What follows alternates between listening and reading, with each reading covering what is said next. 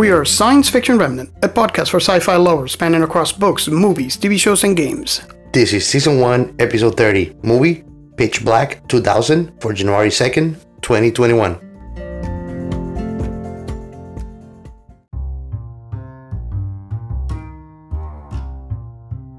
Hello, everyone, and welcome to another episode of Science Fiction Remnant. Thank you so much for coming back. This means a lot to us. We hope that you find this episode as exciting to listen to as it was for us to create for you.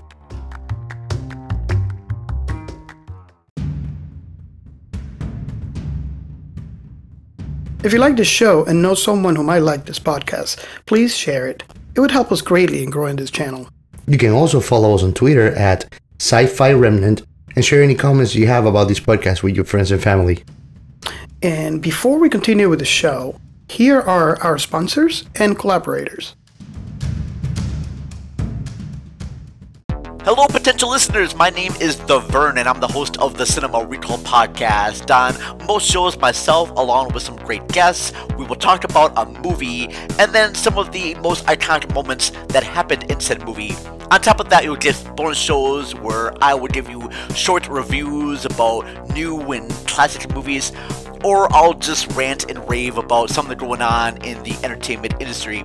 So come check us out. We're available on Anchor, Spotify, Stitcher Radio, Apple Podcasts, Google Podcasts, most other places. Don't forget to follow us on social media. On Twitter, we're at cinema underscore recall. And then on Facebook, Instagram, we are Cinema Recall Podcast. Uh, don't forget to email us your ad spots to play on future episodes. That email is cinemarecall at gmail.com. Hope to see you around, and thank you very much for listening. So, welcome back, everybody. Um, we have come back after a short hiatus. Um, we got Giancarlo's back. Um, Yeah. um, I let him talk about what happened uh, for you guys. What can I tell you, man? What can I tell you guys? Uh, I was watching too more, too much of Little Mermaid, and then I went into the deep ocean, met with Ursula. I wanted to have a couple of feet, so I started singing, and she took my voice away. But no, in all seriousness, I got some pneumonia, and I'm just recovering. So it's good to have my Pavarotti voice back. yeah, and you guys notice that it doesn't sound quite there yet, but we're, we're ready. Um, and also, it looks like we were tag teaming because um, uh, while he was sick, I got sick too. So oh no, you waited till I was recovering. uh, it wasn't pneumonia, but you know, it, it was okay. So you know, it, it- one thing leads to the other, and that's why we took um, a very short break um, from this. But we're back. Um, if you happen to see us on um, uh, YouTube, uh, you notice that um, we got our setup ready uh, to do our first video. This video over here is, it might not be quite uh, there yet, but we decided to give you kind of like a, um, a sneak peek of what you know our episodes are going to be looking forward, um, uh, looking like uh, going forward. I guess another way to invite you guys in into our little world here. yeah, yeah, yeah. So um, uh, we decided to do the episode on uh, Pitch Black. Uh, this is a 2000. Um, it was actually released in February uh, 18, 2000. Um, it cost 23 million dollars to make, and it made um, 53.2 millions at the box office. So um, it's been 20 years. Yeah, man. Uh, It's been a while of the movie. and uh, we decided to do this movie because, um, at least for me, uh, it's one of those few movies that I actually went to the theaters and paid a ticket multiple times. Um, uh, not sure if 20 times might be overestimating it, but uh, it felt like it was that many times. Uh, It was it was an amazing movie. I, I really really enjoyed this movie. Um, did you see it at the theaters? Not at the theaters, but I watched it way many times. Um, I, I mean, I was back in the Dominican Republic when that movie Mhm. came out, but this movie is well known. Uh, I think on a worldwide level, it's a good action science fiction movie if you think about it. Yeah, It's quite entertaining, and I mean, we're not talking about something a lot of the ring complicated, but at the same time, I think that that's the beauty of the movie, not being that complicated Mm-hmm. makes it enjoyable for all kind of public. Yeah, yeah. Not only science fiction lovers, but even action movie lovers or thriller thriller lovers Yeah. will love it. The, the movie is categorized as a, as a sci-fi horror. Um, I believe uh, there's a big thriller component Yes. to it. Um, and we're talking about this too because uh, everybody that knows me, uh, they know that I'm not big in horror. Not be, not because I can't watch them, because I could watch them. I just don't enjoy them. And We touched that level there before. There's no happy endings most of the time. yeah, yeah, yeah. Uh, but uh, you know, uh, there's exceptions. You know, like Alien, Aliens, and of course, Pitch Black. Um, what, what was your your your reaction when you saw this movie for the first time? I, I'm not sure that you saw it at the theaters, but when you saw it for the first time, Well, I mean, when I watched this movie for the first time, I was a teenager. So what took me away, and I mean, Vin Diesel was in his big booms mm-hmm. back in those days, you know, the Fast and the Furious movies. yes, Uh, yes. So, so he was a figure like, oh, this guy is pretty cool and badass. So, uh, I mean, I think that the biggest element of the movie really is how badass the main character is. yes, I mean, these motherfuckers ha- uh, has stopped no- to nothing, you know? Yeah. Nothing scares him. He's just like face on whatever you are, even freaking a titan. Let's go, you yeah, know? yeah. Don't, nothing really face him. He's just like whatever, you know. So, you know, I think that maybe as a teenager, um, as a teenager boy, it imprinted in me the, the fear of strength hmm and, and, and really the, the lack of fe- the, the, the, the fearlessness Yes, on the character really caught me. Uh, and I mean, I've liked Pitch Black and really all the Riddick movies. I like them all. Uh, and it's something that I was telling you. Uh, Vin Diesel is not the biggest Oscar winner actor or anything, but I think that just like many people for different things, he's very good when it comes to action movies. hmm He yes, is a great actor for these kind of movies. yes, yes. I agree. And he has proven that because you look at many movies that he has and where action is the main component of the storyline, Mhm. it'll keep you entertained and interested in what's going on, what's going to happen. Yeah, yeah. Uh, th- this movie, we we had, um, I don't know how many. We one if one one thing is uh, is a fact here. We did not watch this movie continuously. No. Uh, just like many others, this actually was one of the ones that we had to stop many times uh, because there's a lot of things that um, we uh, were discussing about, you know, what we were watching in the movie. Um, for I like to think that by now you have seen this movie. If you have not seen this movie, I strongly recommend you go see it. Um, but the, the movie is starts with you know it's, it's a transport. Um, where They were mercenaries, right? well, here's the thing. Here's another discussion point for you. The it's a private ship, Okay. right, transporting uh, private citizens, people that actually paid. Oh my Um, they yes, they actually paid to go from point A to point B. We're watching this really. I, I don't think it was clearly apparent what point A point B was. Um, I that- would I would guess that helium was point B. Well, you know, I was going to say because uh, the the the religious man wanted to go to Mecca, Yeah. so that's the one thing that was clear through the movie. Now, among the uh, the, the, the people in this ship, um, we have a what appears to be at the beginning some sort of lawman. Uh, later on, we discover he's not, and a prisoner. So there goes the first question.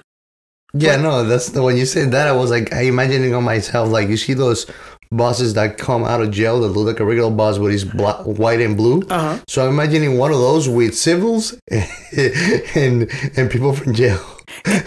so what the heck? you, you look at it and, and everybody's sleeping they're in some sort of hiberna- uh, you know hibernation for the long trip um, and, and you see everybody there and there's the prisoner it's like okay w- w- what And he's the only one that is not sleeping. Usually, and you notice that Sorry, I don't understand. Okay.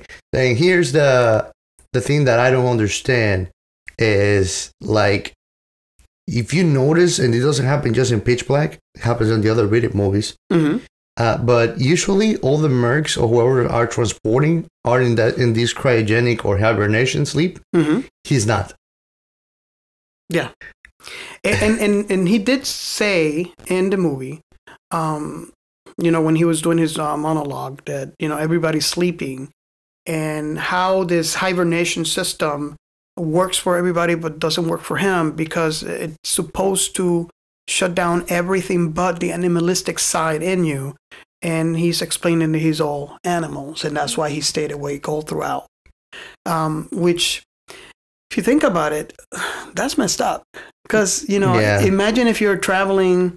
Let's let's not put it that far. Let's say, for example, you're traveling for a year, right, in space. I woke on a on a spaceship, like not being able to move, restrained for a year. That's messed up. and how do they fit him? so um, the movie, I like to think that the movie starts when the uh, asteroids, uh, or I don't know if it was, I think they said it was a comet, a broken up comet, the uh, passed by, and um, particles of that comet uh, breached the ship. Um, and you know, I like to think that he it took some major um, instruments on the ship alongside the captain.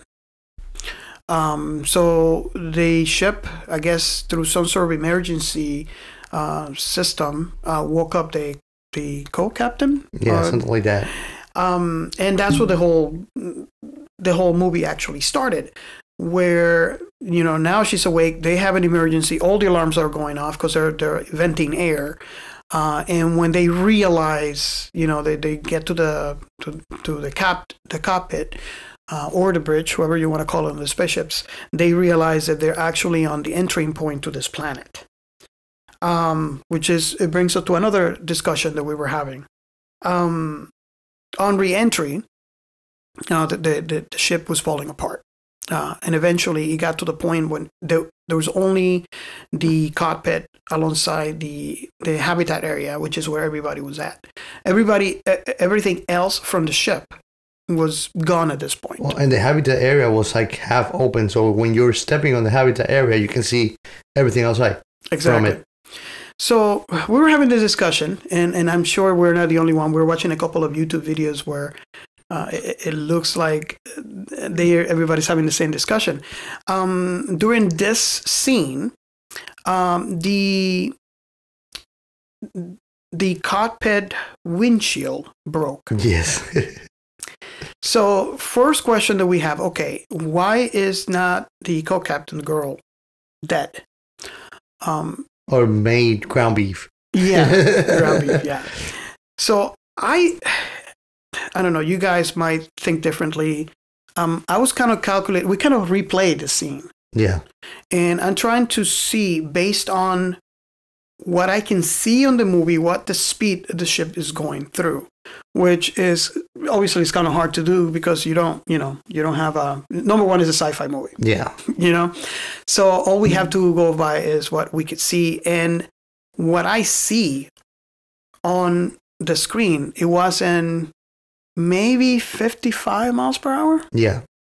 Which Oh. br- which brings up more questions uh-huh. because then it makes you feel like so why the ship got completely torn apart if it's going 50 miles per hour? Something so large and sturdy. I mean, our cars don't rip themselves apart in highway accidents at 70, 80 miles.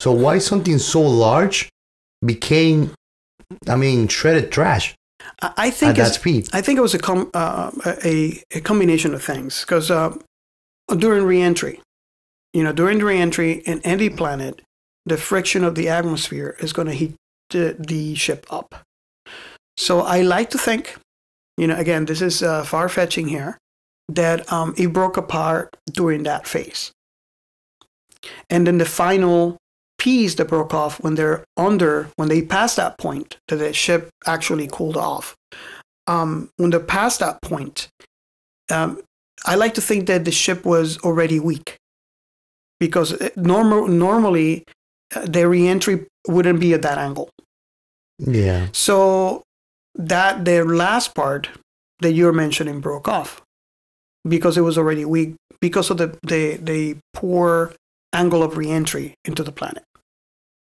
Again, I am not a NASA rocket scientist, so take that with a grain of salt. but, you know, that's just me trying to, you know, maybe being the devil's advocate, you know? Uh, the other thing is when the windshield broke, um, I noticed that it's using kind of like the same, yeah, a little thicker, obviously, but kind of like the same windshield that you would see in cars. So when you break those, if you notice that they become kind of like a grain, yeah. non-sharp, and they do this on purpose because you know when you have a car accident, uh, they don't want you to be injured by the glass. So I guess the question is like, okay, what kind of wind at 55 miles miles an hour might not ground you to like beef, but I like to think maybe it maybe will bruise you. At least. And uh, heat on the planet. That that's another question that I was having. That left me wondering about the the biology of the planet. Mm-hmm. But then again, they have a blue dwarf. They have two suns. These planets have two suns.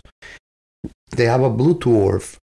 And watching many documentaries and reading about it in astrophysics, I've learned they do not generate as much heat as our own sun, which is a tiny drop compared, kinda, compared to the closest star that we have. I kind of did some minor research here. Um, we noticed that it had a yellow and a blue.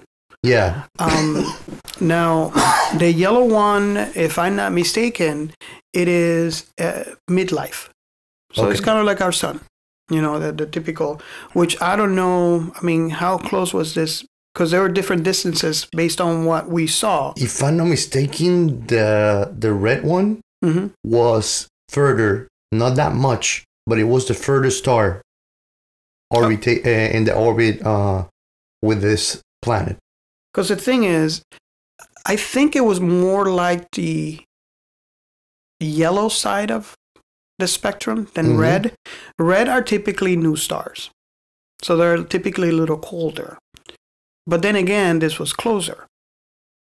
Um, so if it's a yellow star, um, it, it, would we would be a lot closer to that sun. I mean, they would be a lot closer to the sun than we than we are to our sun. Yeah. So that would be probably the, the source of the heat. Now, but we don't really know the size of the sun. This could have been a mm-hmm. smaller sun than our actual sun.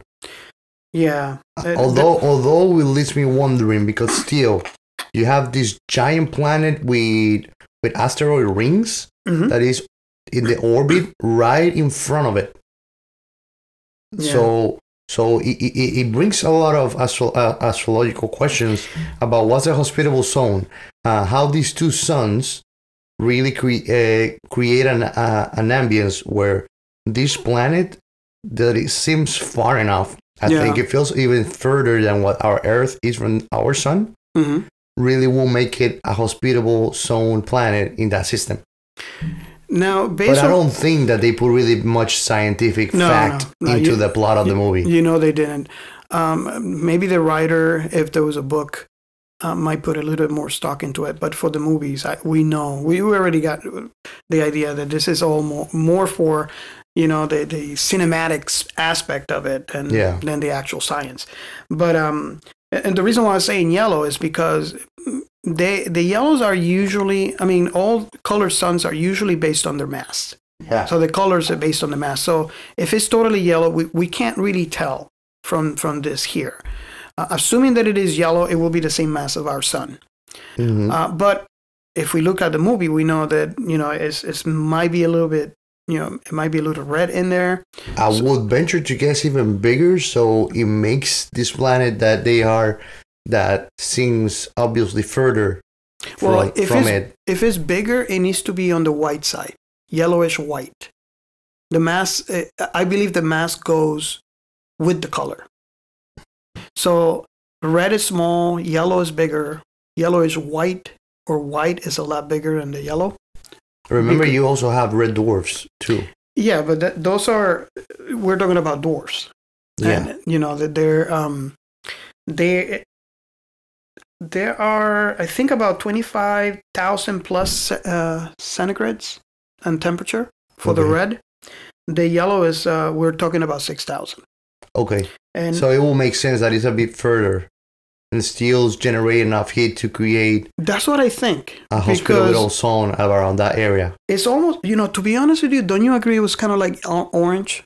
Yeah, they actually didn't waste time on making sure they pictured that, Mhm. and you can actually see the changes of scenery when the blue dwarfs comes. Yeah, because uh, the, the orange is actually uh, three thousand four hundred uh, centigrades.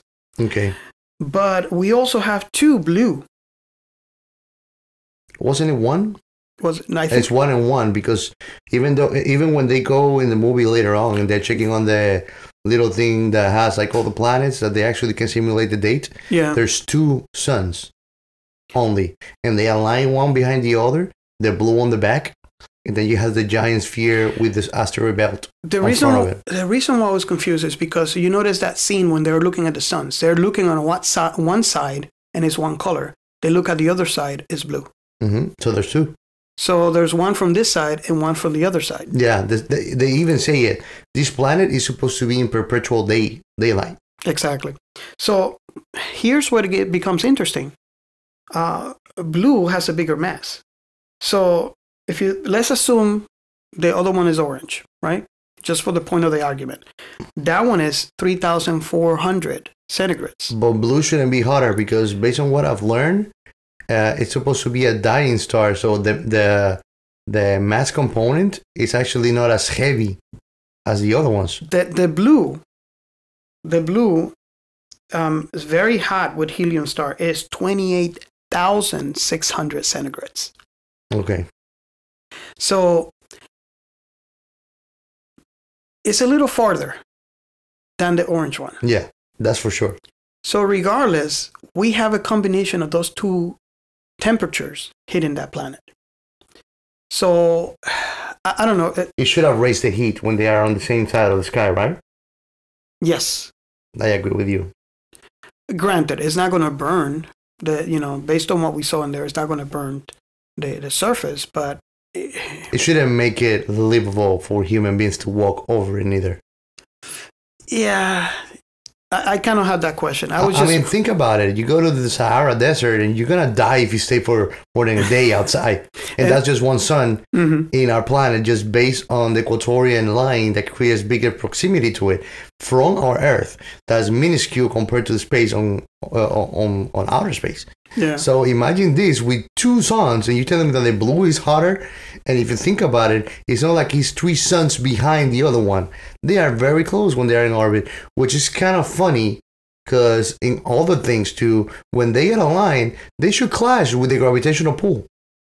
Well, no, I've seen dual suns. Um, like if you go to NASA, th- there's examples of, of solar systems. Uh, But they say that the dual suns are dancing around each other, and Yes. eventually they're gonna clash. These de- things, depending on the gravity.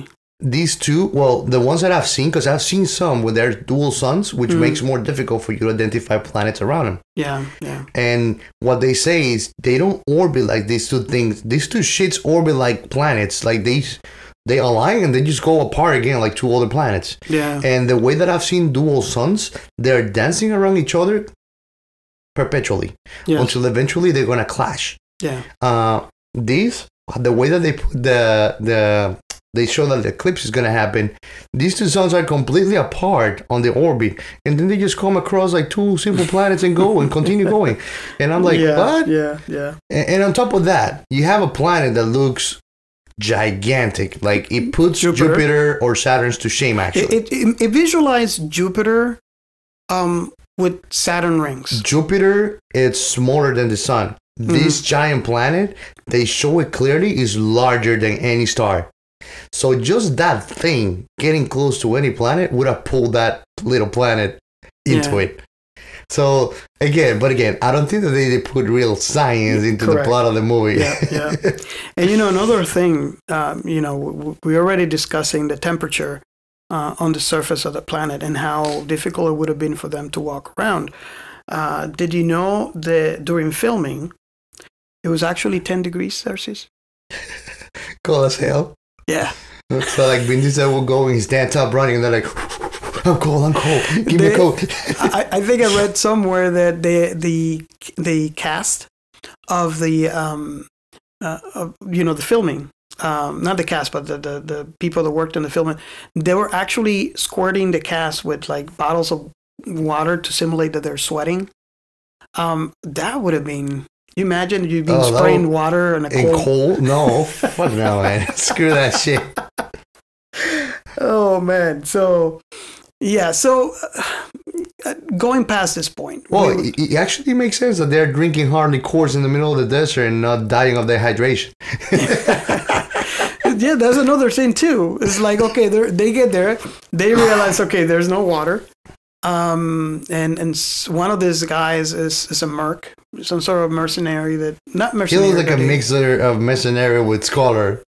Yeah, well, Like he, he- has relics and old weapons and old shields and like stuff like he got from a museum apparently. and he has old old like rum and wine. Inside of a coffin that looks like a mummy coffin. Yeah. So it's like okay, there's no water. Um, ah, let's let's drink rum. Smart. Uh, okay. So moving on. So, so yeah, but like they well, the forceful crash and there's Riddick tied up and everybody's seeing like what we're gonna do and like there's very little survivors. yeah. Yeah. There's like what six six survivors? I th- I think th- this this movie kind of becomes like one of your uh, those kind of movies that when you start watching you decide okay let's play this game who goes next hmm I think it was seven survivors and Riddick making it eight in total mm-hmm. because you had the the the uh, imam they call him the religious guy, uh, and he Mhm. was with three kids. Then you had uh, this actress girl that you told me that, that you've seen in all their action movies, oh Claudia Black Claudia Black. Then you have the Merc guy. Mhm. Uh, he's he he does a very good role with, for bad guys in all the movies I watch. Mhm. Uh, and the the captain girl and Riddick. That's Mhm. it. wow And there was a guy that uh, there was two other guys, but they didn't make it through the first twenty minutes of the movie. yeah, yeah. well one one was the captain and he's the first one that we see die no, not the captain. There was this guy after the crash. He comes running to the door, and Claudia Black almost slashes his face. oh no no but this is this is not from the crash the, the, uh, I thought this guy was from. I mean, I might be wrong. No, he's from the crash because from- he, he comes running. and He's like, I thought you guys were the only survivors of the crash, and he's like all Mm. suffocated, like he's been running. So he was one of the survivors. So Eh, then yeah. this other guy just poke him out full of holes from the back, shoot him out, thinking that he's Riddick when he doesn't really look like I, Riddick. I thought that was kind of stupid because I mean, uh, Riddick, uh, yeah, he wasn't completely bald. Um, I mean, he becomes completely bald later in the movie, but he, he did not have hair. no, And you see someone from the back of the head, and you see hair. That's not Riddick. in completely different clothes. completely. So, uh, while they're discussing um, what they're going to do um, with Riddick, Yeah. um, we see Riddick um, escaping. hmm He dislocated his shoulder, kind of like I don't know if you guys seen uh, Lethal Weapon. Yeah. Um, did you know that he actually did that stunt himself? Ye- I don't know, Ouch. man. I don't know. I mean, how much would you pay me for do for do something like that? Well, with all the videos the movie did, like cut my arms and put two new ones. I got the money to pay for them. Oh, so he he actually escaped, and then the movie became more interesting because now everybody is is thinking that he's going to come back and kill everybody. So now everybody's after or trying to get some clues as to where he's at. And they're just panicking, like, oh, he might be anywhere. And the funny thing is, the motherfucker is just creeping around, chilling, studying them all. That that actually that's kind of that that was one of the funny things in the movie. How he's just like you know he's just right there. You know they're talking about him and it's just you know Under their noses, and nobody notices. There, there's a scene when he made up a, a, knife out of a bone, and he had the knife onto you know the the co-captain's uh, back, um, they could have just killed her right there. You know, Mhm. no one would have ever known. Um, and what he ended up doing was just cutting the hair and smelling it. Yep. Just I think he could have get more animal creepy. yeah.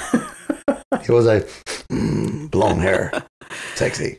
so you know, we have them now looking for Riddick and also looking for water. And also trying to survive. So we got this guy. Um, I can't remember what he was. Um, he he he. I think he's the one. He's one of the first ones that noticed the minor caves that are all over. yes. Um, was it in the camp? No, that was not in the camp. That was nearby the crash site. So he put like some some kind of tarp to cover him from the sun, and he's just exca- excavating there. Okay, so you're in an strange planet, and you see a a hole in the ground. There lived the hobbit. I mean, I don't think I go poking around holes in my backyard. much, much less on a planet you don't know what the heck it's there. Wow. Uh, well, you know, I know, you know, it's part of the story, but I, I just saw that part and I was like, ah, you know, I don't know. Pretty smart guy. So, uh, we Maybe he was a spelunker or something. so, you know, obviously he goes looking into it and um we don't know what happened. He got pulled over and Oh we- no, I remember what happens.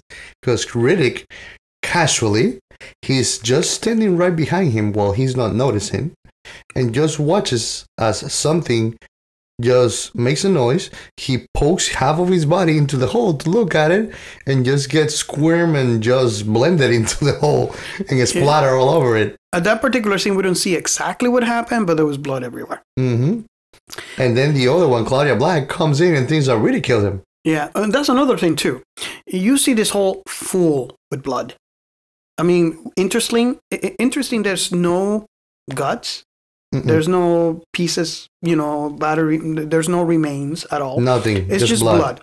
However, she looks up, looks at Riddick's. Rid- Riddick is looking down. Blames him right away. There's no blood whatsoever. Not a whatsoever him. droplet. So, How did she come to that conclusion? uh, I don't know. Honestly, like if I would have been there with them and I would be part of the story, I was like, bitch, if you couldn't do that shit, we would have been dead already. Yeah. yeah. So uh, they they they caught him after that. They caught Riddick after that, and um, at this point, Riddick know what happened. He saw Mhm. that happen, and, and and I just found that really funny how he says that, you know, it feels like he knows what's in the planet yeah, well, from the beginning. based on the storyline, how he's an you know his his his animal side is strong in him. Um, it- you get senses throughout the entire movie on how he's in eh, you know in touch with his animal side. Um, knowing that, and how we like to think he's more of a predator. hmm Um, he must be in sync with what's going on in the planet. Probably. And he tells him from the beginning. When he's actually tied up, he tells Johns, it's not me what you got to worry about. So he knows already what's Yeah. your problem with the planet, what's in it. I- and I found that funny too because you're like you see them all like worked up and worry about him, and you know, granted, we we are seeing the movie that we're not there, and they're not seeing what we're seeing, but it's still still funny. It's like you know, okay, they're worrying about this guy. There's a something a lot worse than him. there. So you know, hurry up and get out. Yep. So, and this is, I, I think this is where it becomes, you know, where the movie actually starts. Do you think? Yeah, you can say you can say that because after that, the captain Carolyn, Mhm. She actually decides to go in a little expedition down the rabbit hole where the guy got squirmed and squashed all over, which I didn't find very smart. so she just crawls into this fucking hole covered of blood. And I mean, she there's goes- blood there. Yeah, like all over the place she's crawling around, there's blood of this guy. And when she gets in there, she I gets mean, she, re- she she really gets in there. yeah, no, she goes she, into an underground she cave. She goes in it and you know inside Walks completely around it. walks inside the cave and finds one shoe with piece of food on the guy. and not necessarily a rabbit's foot Yeah, and then that's when we kind of get a glimpse of what's in there? animals monsters however you want to call them Uh, they were actually I did some research on what comes a raptor or something. hmm The name raptor is is is like part of what they are. Uh, and basically these things they do look like uh, you can say a mixture of a pterodactyl with a, a, a hammer bone on the face. hmm Uh, and they live in perpetual darkness, so that's why they're underground. how uh, i know that the eclipse happens They say every, Every- 22 years. every 22 years and it wasn't apparent how long the eclipse you know would last. would last um it seemed to me like it would be something of a couple of days A max. uh, uh, the max I would say. And, and I come, I mean, to me, that's still an exaggeration because of what you and I discussed before. How fast does that planet right cover up both uh, suns?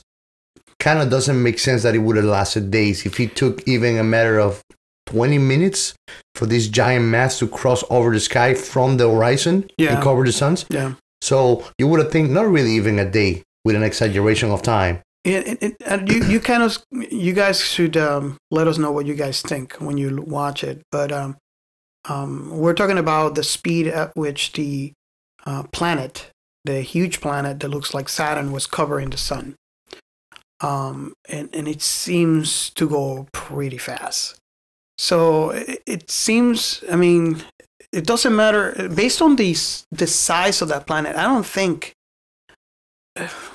a couple of days, yeah, I can see how you say that would be max. Because I mean, it's big, but it's not that big. No, and here's the thing: it's not moving that slow. If the it's eclipse, super fast. if the eclipse would have taken over a day to come and happen, Mhm. then I would excuse okay, a couple of days to go off too, because Another question. this giant mass moving across, covering the suns. Another question that I have is like we have another we have another sun on the other side, accounting for planetary rotation. But that's the thing. You keep on saying there were three. I just remember seeing two. Well, let's assume there's two, right? There's on each side of the of the each side of the uh, of the Mhm. sky. One and let's call it east and west, right, for the sake of the argument, because it wasn't clearly specified. Yeah. So yeah, it, it covers both sun, but planetary rotation. You know, one planet is on one side of the sky covering one of the suns.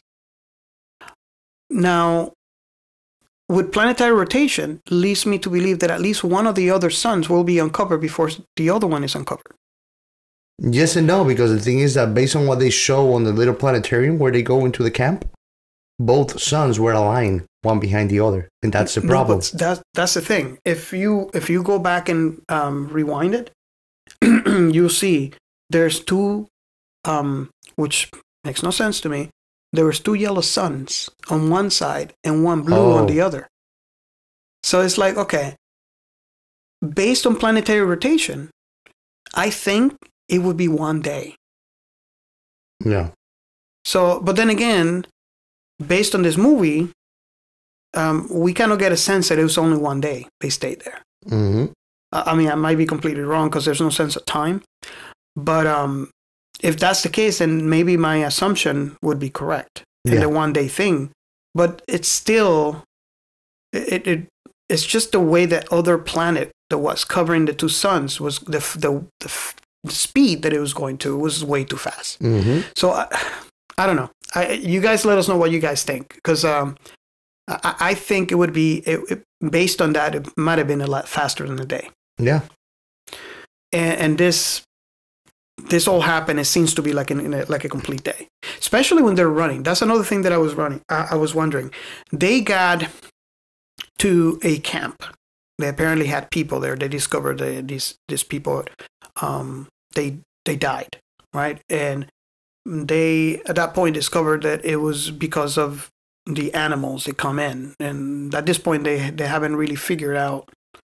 Uh, oh no, actually they figure out because of the the the the mock-up that, that it has that is exactly conveniently 22 years since the last time.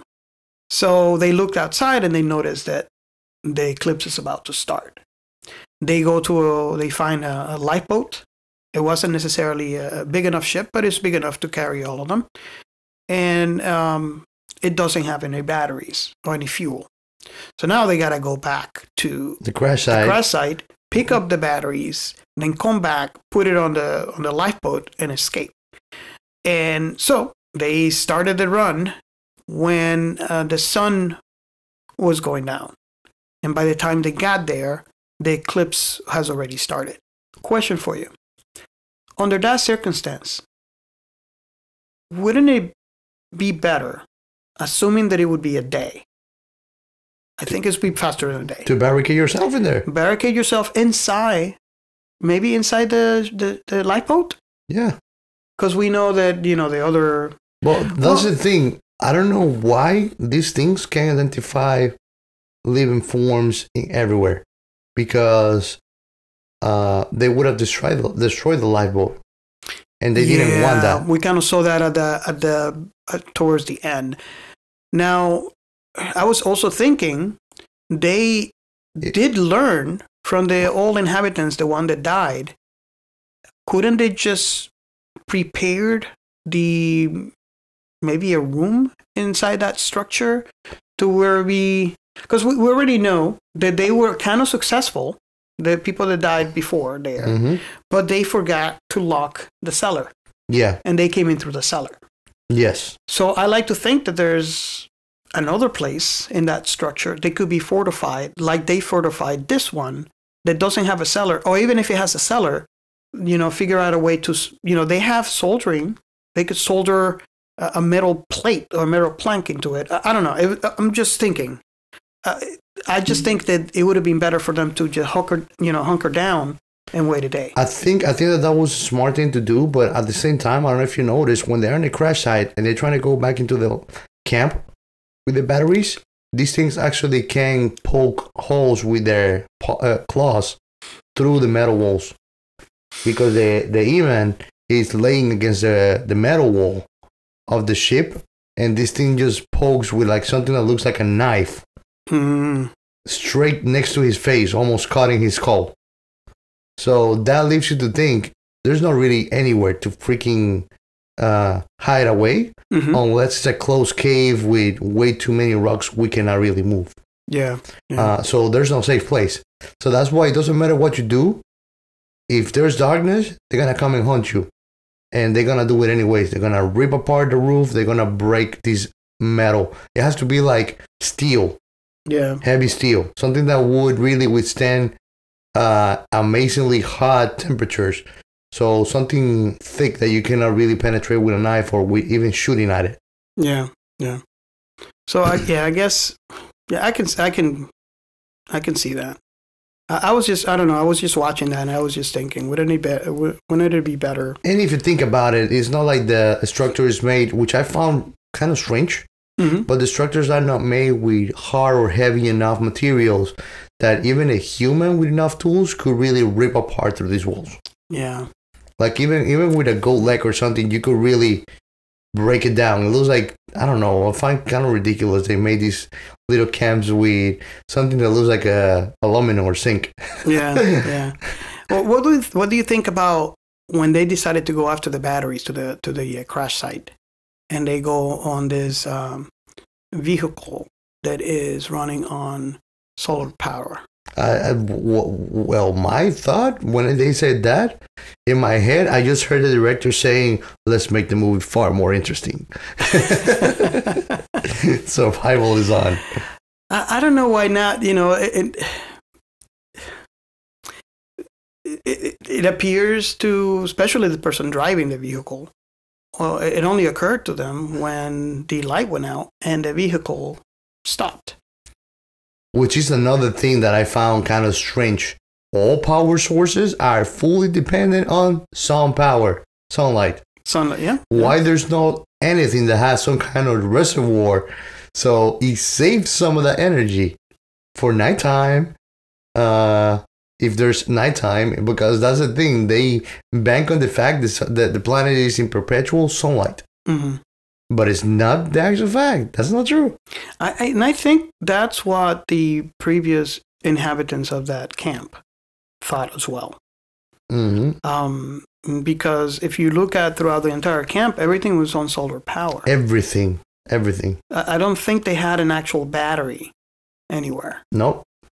It would, All the technologies, like if there's no solar power, everything is just dead. yeah. So uh, you know they they got they finally got to the crash site. They, I think the the they started running because that's when the the solar eclipse started, and you can hear these animals coming out. Um, I mean, it's swarms. They're like huge, huge swarms of them coming out. And every single one of them looked like the size of a falcon. Yeah, yeah. I mean, there, there we know that there are smaller ones as well. No, those are the small ones. That's the funny The, thing. the baby. I was gonna do it in order. The swarm, every single one of the swarm, they are like a size of a falcon, which is already scary enough. Yeah. Once they are all done and pitch black darkness takes over the sky, you see these giant things that are bigger than a freaking lion. Well, actually, Flying. cow size. Uh, Yeah, no, they're huge, gigantic. But there's many of them, many thousands, I would say. So, I think was Riddick and the Claudia Black. Claudia Black, yeah. She was. Um, they were left on the. Um, They ha- they haven't made it to the ship yet, where they were gonna shelter. and and they're they're both just looking at the swarm, kind of like in perplexed, and, and and we can hear.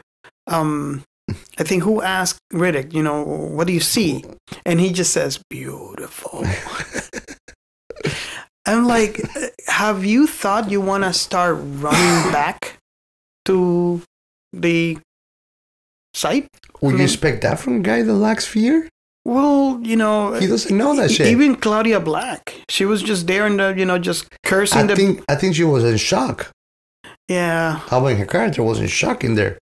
It's like when you're gonna be hit by a car and you don't jump out of the way, You're just like looking at it and let it just approach. It's like in, Yeah. it's a state of shock. So she's not doing anything. It's like really would have to just bitch slap the fuck out of her face, like come back to your senses, let's go. and you know, uh, we see how they started running all of a sudden, and they have the swarm of these animals after them, um, and they just hit the floor. Um, it appears it was a, apparently there was a a ditch in there. it was like the track that was made by the crash of the ship. Yeah. I don't think that that really matters. I mean, I heard some um, discussion on YouTube about how they find that, you know, convenient there was a, and then apparently the, the you know, convenient that there was a, a ditch in there, and then apparently the, that that would be a defense against the animals. I don't think that was necessarily true. I think even if there was no ditch, if, and if you go down and stay unmoving, I think these animals will not see you. It might be the case unless they step on you and they're not work, walking, they're flying on a swarm. Exactly. So even if they bump into you or flying low, they might mistake you with the terrain at that speed. Correct. I mean, and we kind of get a sense of how they look. Yes, And and if and, you, and it's called they're called bioraptors. but okay, That's what they're what they're supposedly called. But yeah, I mean, there are some behavioral defenses that you can take to evade really being attacked on spot. yeah. So I don't know. I found that interesting that a lot of people were thinking that was uh, a stupid thing of the movie, and I don't think it was at all. Um, I, I think that's just the nature of this this type of creative animal hmm that it it sees movement. Yeah. you know, and and we were kind of discussing this. Um, they see, I I think they have to see some sort of infrared and sonar at the same time. Yes, that's why their sounds they make sounds that sound like whales under the water if you think about it. Or was it ultraviolet? I think it might have been ultraviolet. Ultraviolet is like the lower gamma of light, yeah. ray light, light, light rays, because they live in the perpetual dark under the ground. Yeah. So uh, uh, ultraviolet with whatever sensors they have on their head, and it seems like they're far apart.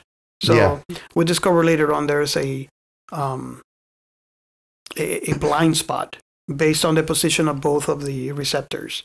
Yes. Um, and I think if you think about it, the evolution of this animal and this planet, maybe that's why they developed that sonar. So when they scream, kind of like a bat, they use that sound. That sound bounce back, and it gives them information at what's in front of them. Yes. So again, But if you're not moving, if you're not moving, you might be mistaken for you know, stationary object. a, a stone, a wall, anything. the question is, how sensitive would they have to be to notice? Because you know, we can't be perpetually frozen. There's going to be even when when we stand still, there's some sort of shakiness or movement movement that we have, and that's the reason when we when you are going to take a photograph, say for example, uh, the night sky, and you use the B mode on your camera, hmm why you have to use a tripod so it can Yeah. stationary. You can't really take it handheld, um, and that's why if you want to take a handheld, you want to take anything over sixty, uh, I think sixty milliseconds for it to be Mhm. steady. So, you know, many things shows us that we can't really stay completely still.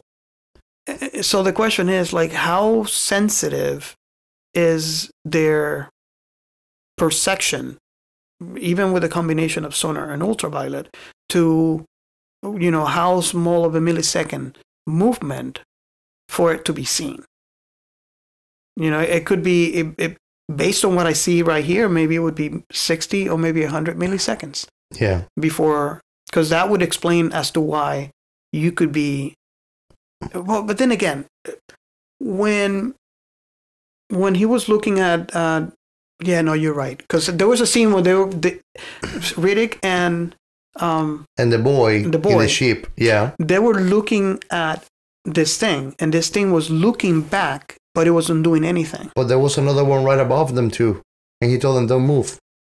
And Yeah. and the thing was like even like shooting with their with its with its claw, like making movement of attack, but not really approaching. And and I'm gonna go even further. Even when you look at a at a documentary of like sharks hunting in the night, hmm they would not see a freaking octopus that is disguised as a rock in plain sight. And this thing, it's pulsating and moving very slowly, but it, it is. Hmm It's not dead, not breathing. yeah So, and what a shark use and the, and the pitch black of night? Sonar. yeah So I think it can go unnoticed because at the end of the day, on Earth or on any planet, you're still standing on a giant form living organism yeah that is not still completely dead, like not moving. There is um, there there's still micro movement even on the environment. Even right now, as we see, we don't feel it because we are already accustomed and and and we have evolved with this changes. But Earth is compl- is moving constantly yes and shaking. it's moving really fast Yeah. and we don't feel it at all hmm So so I think that that's why these things are not sharp like a laser. You know, they are accurate, but they are not 150% accurate either. So a, st- a, st- a standstill figure, even if it's alive, could be unnoticed if quiet enough. yeah And it seems to me that the bioraptors are kind of deaf because you see many parts where they are like try to even Riddick he's trying to stand still to to let them go by and he talks in very low voice while he's still talking. hmm Any other predator that has uh audible sensory perception would have known already where that thing is. I kind of got the same feeling too. I think I I, think the only pers- um, receptors that these animals have have the like the visual, minimal visual. They have ultraviolet and the sonar Mhm. uh, with their voice, but there's no real audio they can hear. Yeah, because remember again, the sonar kind of is a, is a kind of an ultrasound. hmm So so even though you can hear it, you don't have the receptors that that thing has to to receive those waves on a way that it would allow you to create a visual feel with those waves. Yeah. So much sharks do have it. Sharks do not emit any kind of sound Yeah. Yeah. when they use it. Even snakes, if I'm not mistaken. I think that some snakes they do have it, uh, and it's not like they create a sound to emit these waves that will create uh, that receptory wave ba- kickback to allow them to visualize. And they were photosensitive too, which explain why during the day they're completely hidden. hmm Um, so that brings another question too. So that means we have these animals that are underground for 22 Something years. years, hmm and they only come out one time every 22 years. I don't know what to think about that. It's like playing the lottery, man, but in the other way. I mean, evolution on a planet is supposed to happen. You know, what's best for, you know, like the, the, the let me put it this way: the animal. They uh, should have evolved into a way that actually could withstand some sort of light. Yeah, That's the truth. Yeah. And I mean, they fly, so it leaves you wondering why do they fly if they are some kind of underground living creature? and, and, and it leads me to believe too that they are actually feeding underground for 22 years, That's feeding something off else. of each other. yeah, they feed off of each other. That's that's that's certain to me, because you don't see any any other kind of uh, living form. But something that left me a little bit wondering is that it seems that they also go jumpy on the scent or smell of blood. Hmm. Yes. Yet, yet their blood is not of the same biological composition of ours. So they have smell. It seems. Hmm. You know, you're right. I mean, now that I think about it, because you know it's very clearly apparent uh, when uh, they are on the way back. You know, it's completely black, and they decided to let Riddick, since he's the only one they could see in the dark, guide them through. Um, this is when we discover, you know, okay, we're gonna. He mentions we're gonna get what unco- uh, you, we're gonna get seen really fast because she's bleeding, and everybody assumed that the pilot was hurt, and he said, no, not her. Uh, Jack. Ja- you know, uh, Jack, um, Who which was everybody. a, it was a, a girl trying to be passed on as a boy, uh, not to be uh, taken as a weakling or I don't know, you know? Yeah. So I think it might have been. I, I honestly think it was a clever way to provide a shocker for, you know, showing that, oh, you know, who you thought it was a boy, it is actually a girl. hmm Um, but I know some people that didn't like that being a plot twist. You know? For me, it was ridiculous because the voice of Jack was quite feminine from the beginning. Yeah. So it was not even a choker to me. Actually, to me, I don't know if the actress or actor of Jack was a boy really in that movie, but it was it had a delicate countenance, so it could be passed on as a girl very easy. And to me, it looked like a girl actually. Yeah, I think the, the name was uh, Rihanna Griffin. Go figure. Yeah, it was a girl, Um, and he it talks like a girl. That's the thing. When Jack is talking, I hear a girl, a teenager girl talking, not a boy. Yeah. So I I don't know. I, I think I- I think personally, I, think, that clever. getting, get, me too. I think that getting annoyed about that is just being petty. Sorry for whoever bothers with that. it's part of the plot, and that's it. yeah, it definitely is part of the plot, um, and that brings a little like uh, It's like it's like Plot it's like it's like that steering on the pot to tell the crew we are not out in the clear yet. We're Yeah. still running a big risk. yeah, And I mean, by these heights already, when they took off from the ship, they kind of roll up on these weird, uh, glo- dark glowing tubes.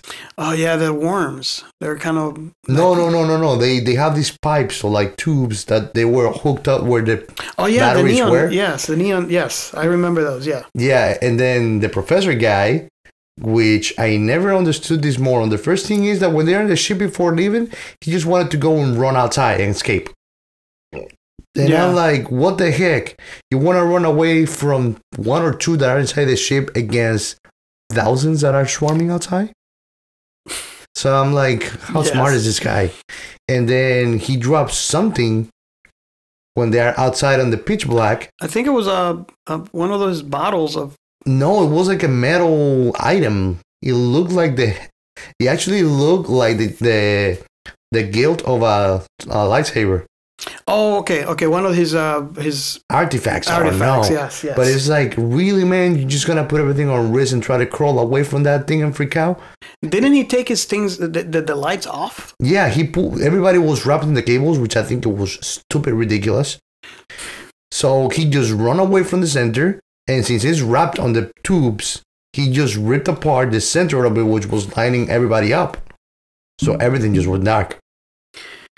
Yeah, and when he actually got hurt, so we see him he he touched himself and come up with blood, and he got I think some of it whatever alcohol he was drinking From a flask. and from a yeah from a flask and um, lit it on fire to to I guess he wanted to see what's around. Like a pyroman, he just spit up in the air. and that's when we discovered what was all around everyone. They were, which makes a lot of sense. Swarms Yeah. are the big ones. They're surrounded by the big ones. Small. I mean, there are all kinds all around. hmm Of course, he got completely, you know, Chewed up. chewed up by these monsters. But that's when we get a glimpse of, you know, they're walking around, and you see them walking around like nothing's really going around. You know, nothing's going on around them. Yeah, you're just tranquil darkness. It, it, it's amazing how you know, out of sight, out of mind. Yep. Because they're surrounded by them and they're just looking and there's no path they're probably making a path for them because of the light because they're photosensitive lights Mhm. does hurt them but it's whoa they're surrounded Yep. is it was really scary and also this is an, another part where we missed we, we actually lose another character John. um yeah they, they Riddick uh, was it John John, yeah. Riddick's Um, nemesis. he picked a fight, which why would you pick a fight when? well, if you think about it, John was distrustful of Riddick from the beginning Mhm. and kind of a quite a sketchy character if you think about it. Remember, he was drugging himself on morphine Uh-huh. the whole trip along. So he was like a he was like a merc trying to paint himself as a noble police, Mhm. But he was really a crooked merc and a drug addict. I always thought that he might as well would have picked up a better time to pick a fight. Yeah. You know, wait until you're inside something, or you know, I, don't know. I mean, again, this is a movie. We don't know what's inside people's head, but it, it just seems logical to me to just wait. The the problem, the time. problem, if I'm not mistaken, is that he picked a fight with Carolyn, not with Riddick, Mm, and then Riddick intervened, yeah. and then they go running, and he just straight up goes and start trying to shoot him. So they they become segregated from the group in mid in the midst of the dark, and really, really didn't even kill him. Yeah, no. He just let him die on his own with the monsters. which is another stupid stuff you know he's the one of the ones that said you know to let riddick it wasn't completely um 100% wanting to do that but he is the only one that could see in the dark so wouldn't he be aware that it would be at his, his disadvantage hmm you know I, I don't know there's a lot of questions in there and, But at the same time, he wanted to screw Riddick over. Because what he told Carolyn before they took on their mission to go and pick up the batteries and come back in the darkness is like, we're going to let him think that he's let loose and he's coming with us. And at the last minute, minute we shoot him. Which is kind of stupid because the main reason Riddick isn't there with him is because he's going for a bounty yeah on Riddick's bounty. head. And it cannot, at this point, he needed to be alive. mm-hmm yeah well you know that we But this- then again, we cannot look at much logic on a character that it seems to be losing his own mind. Yeah If you think right. about it, so why he's gonna be thinking straight and coherently throughout the whole movie? No, that's that's part of the building and evolution of his character too. Is that is degenerative. So it just go getting worse and worse with the progression of the stress of what's going on. Yeah. Another thing that I found interesting, and I don't know if you you had enough time to notice, and I I think I noticed it only um, a lot more so because I actually saw this movie in the theater, but lighting throughout 80% or 90% of the movie. Um, if you look at the movie,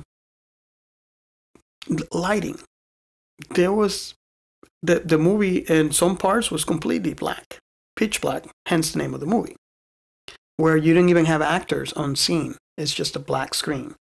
And that was kind of interesting for a movie because, you know, in a movie, you like to show something. yeah. When I was in the movie theaters, there was parts where it was completely black, pitch black. You know, especially in the movies, they had to turn, obviously, the lights so we can see what's being presented on the screen. But you have the lights off, and what's presenting on the screen is completely pitch black. hmm Everything is black. Eh, You know, the only thing that I would see was the the lighting under the seat for the movie theater. Yeah. So I think that's a little that's interesting. I don't think I've seen that in another movie, um, but I think that plays perfectly into the horror portion of the movie. And into the immersive part of the movie too. So it's like the director is bringing the audience uh, in- Inside. inside the, the the planet. You know, Mhm. it's pitch black. So At the same way, there were scenes where there was no light that the actors or like the characters had on, and you could still see light on the night, Mhm.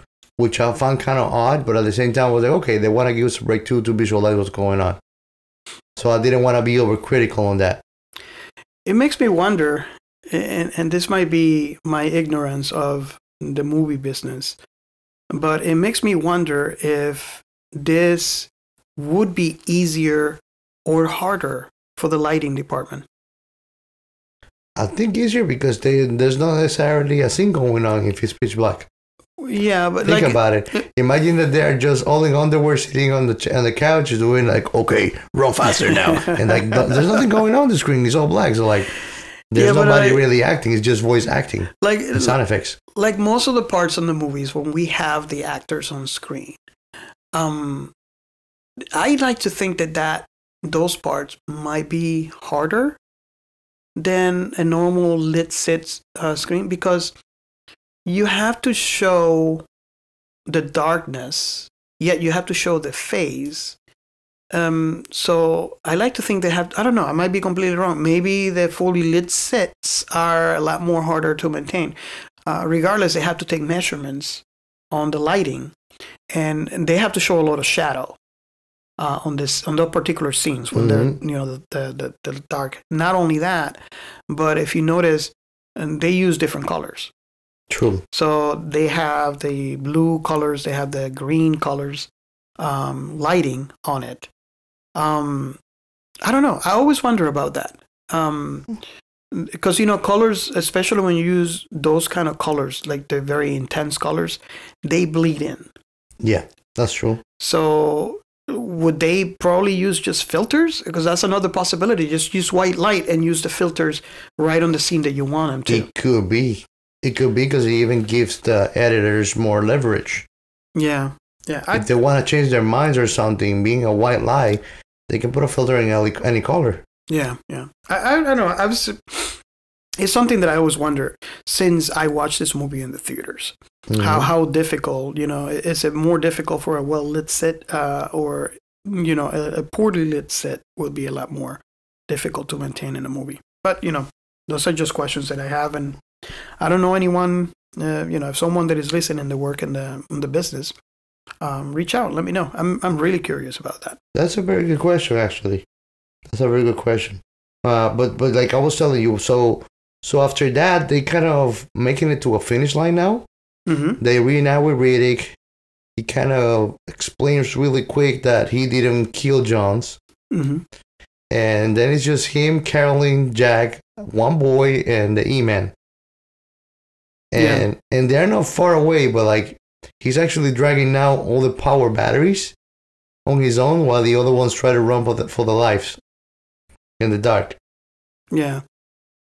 And it got really bad to the point where they had to go into a cave Yeah, and shelter themselves. and shelter down. Which I have a question on that too, because these are obviously underground creatures. Would it be possible they would be able to hunker down for a day on that cave without those creatures um, making a hole and get get into them? Maybe yes, maybe no. The only thing is that if you think about it, if Riddick, which is a mere kind of human humanoid, was able to roll up a rock, these things kicking and beating the heck out of that boulder Mm-hmm. could have just taken it off too. And they are not completely sealed from the outside. So these animals can still smell them and sense them.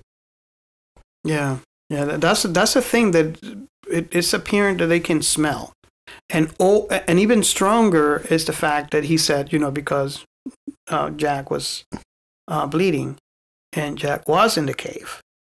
So if there's a sense of smell, um, either they can drill to the cave or figure out a way to remove that rock, Mm-hmm. which is an it's, it's a thing that I that, that I wonder. And then On top of that- and they're not fully stupid animals. Remember at the beginning of the movie, they're pulling Carolyn by the rope she was as having having as a safety. hmm hmm When she was trying to escape through the other side of the hole, she was being pulled into the hole. So these things are smart enough that they have some sort of critical thinking abilities to resolve puzzles of some sort. yeah. Meaning they can actually get themselves an obstacle out of the way if it means their prey gets to their mouth. Yeah. And, and this leads to another um, uh, another thing in the movie is that uh, Riddick left them in that cave with the promise of going and getting help. Mm-hmm. I'm not entirely sure or remember exactly how that help was going to come in, but we discovered later on that what he had in mind was to just leave. Yeah, he actually would have if Carolyn doesn't decide to go after him. Uh, another thing too, you know, she she follows him, and I, I think there was this was a pivotal point in Riddick because you know he's trying to get her in. She's he's trying to sh- teach her a life lesson that you know you know you don't trust anyone. You know you you're out for number one me. You know, you only trust in yourself. Come on, save yourself. Look, let me make it easy for you. Here's my hand. She, he even went down to like bring her into the ship and, you know, and to help her out so, you know, we can escape. And that's when she decided, you know, no, you know, and, and it was also a pivotal point for her too. Because if we remember from the beginning of the movie, she was going to kill everybody Mm-hmm. and that would have been worse. That wouldn't be really bad. You imagine if she would have uh, would have been able to kill everyone else. She would have been. She would have not last as No. long as she did. She wouldn't. She would have died. She would have died right away. So uh, it's it's good that she was prevented from killing everyone. So now, why I said it's a pivotal point for that character is because at this point, she realizes, you know, what she did was really wrong. And she's trying to redeem herself she's trying to redeem herself and, and herself and she says no i will die for anyone here. Hmm and this story leads to you know there was one of those animals that they came in um there was a really awesome fight scene between the animal and riddick hmm um and then he got hurt Yes, everybody's already on the ship, and they are waiting for Riddick to catch up, or Riddick stay behind fighting with those animals. so So she goes back for him. she goes back for him and again she's you know she's saying you know I, i'll i'll die for for anyone in the tripulation i mean the the, The um, crew. uh, the crew anyone in the crew and and she does die uh, in, in front of uh, Riddick. And I see, I don't know if you see that, but I see it in Riddick's, in Riddick's eyes, um, how, you know, that is the ultimate thing you could do for someone. Mm-hmm. Give your life for someone. It is obvious that no one has done anything for him at all. To now jump to the ultimate sacrifice, where someone actually gave, in this case, her life for him. And I think that was a pill hard to take for him Yeah. and, and forced the character to take a different perspective in life. Yes.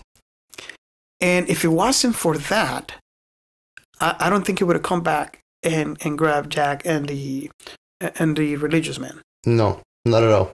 He would have just gone on. That's the truth.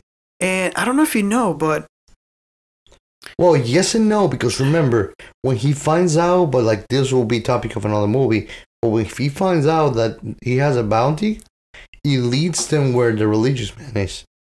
yeah. So that's when he finds out about Jack. So But yeah, he kind of he kind of gives a redemptive turning point to the character of Riddick. That's the truth. Because before that, he was a guy, as you can see, that doesn't give a fuck about anybody. Stay out of my way. Go on my pace. mhm. Or get out. and, and this is and I you- mean, when when Claudia Blacks get ripped apart and flown away in pieces, what does he do five seconds later? He stands up, looks around like, all right, and then does himself. nothing like, happened. all right, above. let's get going. Coffee time. and, and that was a horrible scene. You know, you you see her being ripped apart and screaming, hmm and both pieces being taken away in flight. hmm Um, By a swarm or whatever this shit is. and he just stands up like nothing really happened. Like after commercials, okay, let's continue. so I don't know if you know this, but this movie was supposed to be a standalone movie, Pitch Black, and you kind of get the sense, uh, and all of you, you guys can agree with me or, or disagree. Let me know what you think when you watch this movie, or if you ever watched it. Um, towards the beginning, you know, when you start the begin the, the movie from the beginning, and you you go through um, the, the the entire movie, and you kind of get a sense that this this was supposed to be a standalone movie. hmm Now, when they were filming, and I like to think it's because of I don't know if it was because of you know Vin Diesel's acting, or maybe it was just good writing. But the character of Riddick got really interesting to where while filming the movie, because in this movie he was supposed to die at the end Okay. and they find the character so intriguing that during the filming of the movie they changed him to where he doesn't die at the end and they did it open-ended to give a chance for uh, sequels And the survivors were actually critical part of playing through the sequels. exactly but you know i always found that interesting because um, even when the movie ended they left it with the possibility of a sequel but they, Mhm. they none of them knew if it was going to happen or not Yeah. it, it- it's only after the success of the film they decided, okay, you know, you guys were right in changing the ending of this movie. Um, let's go ahead and do a sequel. So I don't know if it's maybe it's a combination of both. Maybe it's good writing and a, a good acting from you know Vin Diesel. Wh- Yeah. What is your thought? I mean, did you notice? I didn't know that, but um, do you get any feeling onto uh, this fact? N- not to be honest, for me, it seems that he played out perfectly. Like I told you, I love all the movies Mhm. about Riddick. Uh, so I think he played out for the best. If he was standalone, I'm glad he, he didn't. Yeah. Because then I don't see how really he would have come mm, playing so greatly that he had a point where to go back to to retrace why he's being chased. Somehow, the people from this movie, the Imam, is connected to he being searched Yeah. Yeah. somehow. So I think he played perfectly. and it gave it gave more uh, content to the personality of Riddick than just a apex predator animal with no feelings for shit on this world. Yeah. Yeah. He appears to be like that, tough guy or anything, but he has a soft side too. In earlier drafts of this movie, Riddick was supposed to be a woman. Oh, go figure. So there's a lot of things that was. I mean, I I like to think that that was changed earlier, um, you know, during the grab, you know. But the one thing that I find interesting is the fact that Riddick was supposed to die, and that was changed during filming. I I thought that was the best choice. I think so too. I think so too. I think it's far more cooler that you don't have the dying hero, but you have the guy that the unstoppable guy. You know, Mhm. God knows if we get another fourth Riddick movie someday. Uh, I, I would go see it. yeah, I would go see it. Um, so, you guys let us know what you think. You know, if you watch the movie, if you haven't watched it. If you haven't watched it, go watch it and let us know what you think. Um, and comment, you know, go into, uh, you, you can reach us out on Twitter. Uh, you can reach us out on Discord. We have uh, the link uh, on the description. Um, and, and just so you guys know, we are a member of the Let's Chat Network. So I'm excited about that. Um, yeah. So just reach us out there. Um, but you know, let us know. Let us know what you guys think, and um, I hope you uh, enjoy our show, and you know, stick around for uh, the following shows. Well, this is the end of our show for now. Please let us know if you like this episode. And let us know if you have any idea about which topics you would like us to discuss in our next episodes. Remember, you can follow us on Twitter at Sci-Fi Remnant, and if you like this podcast, share it. And don't forget to rate us in your favorite podcast platform. This will help us grow. Thank you. See you next time. This is Science Fiction Remnant signing off.